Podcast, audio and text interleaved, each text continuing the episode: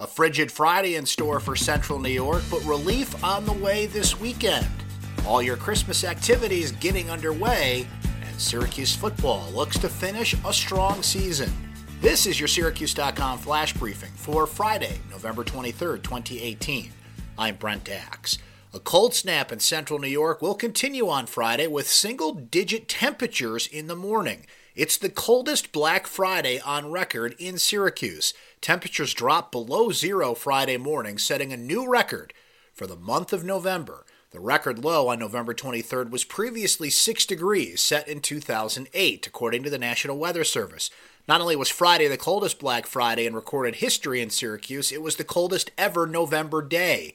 The frost was certainly on the pumpkin and everything else on Thanksgiving Day. Syracuse tied its record low for the morning of November 22nd at 11 degrees, previously set in 2008 as well according to the National Weather Service. Now, things do warm up for the weekend. There are some showers in the forecast, but the high on Saturday will be about 42 degrees. On Sunday, Syracuse and central New York will see temperatures rise as high as 45 degrees. All this cold weather and snow gets you in the mood for Christmas, right? Dickens Christmas, one of central New York's greatest Christmas traditions, returns this weekend to Skaneateles. The celebration begins with the world's smallest Christmas parade, which starts on Fennell Street and ends 10 minutes later at the Hannum House next to the Sherwood Inn, along with the tree lighting in Clinton Square in downtown Syracuse. The night of festivities will include a performance from the Syracuse City Ballet at the City Hall Commons atrium, an open house with Mayor Ben Walsh, ice skating before and after the ceremony,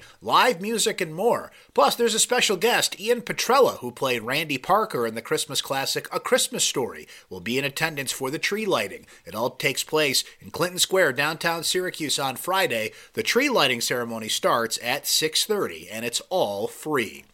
Tiana Mangakahia scored 18 points with six assists and four steals as number 14 Syracuse rallied in the fourth quarter to beat Kansas State on Thursday at the Cancun Challenge. Final score was 70 to 61.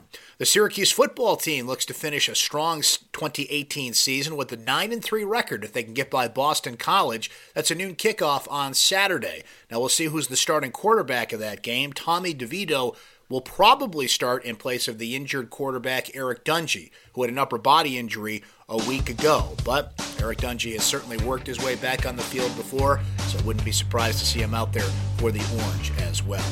That's your Syracuse.com flash briefing for Friday, November 23rd, 2018. Have a great weekend, everybody. I'm Brent Axe.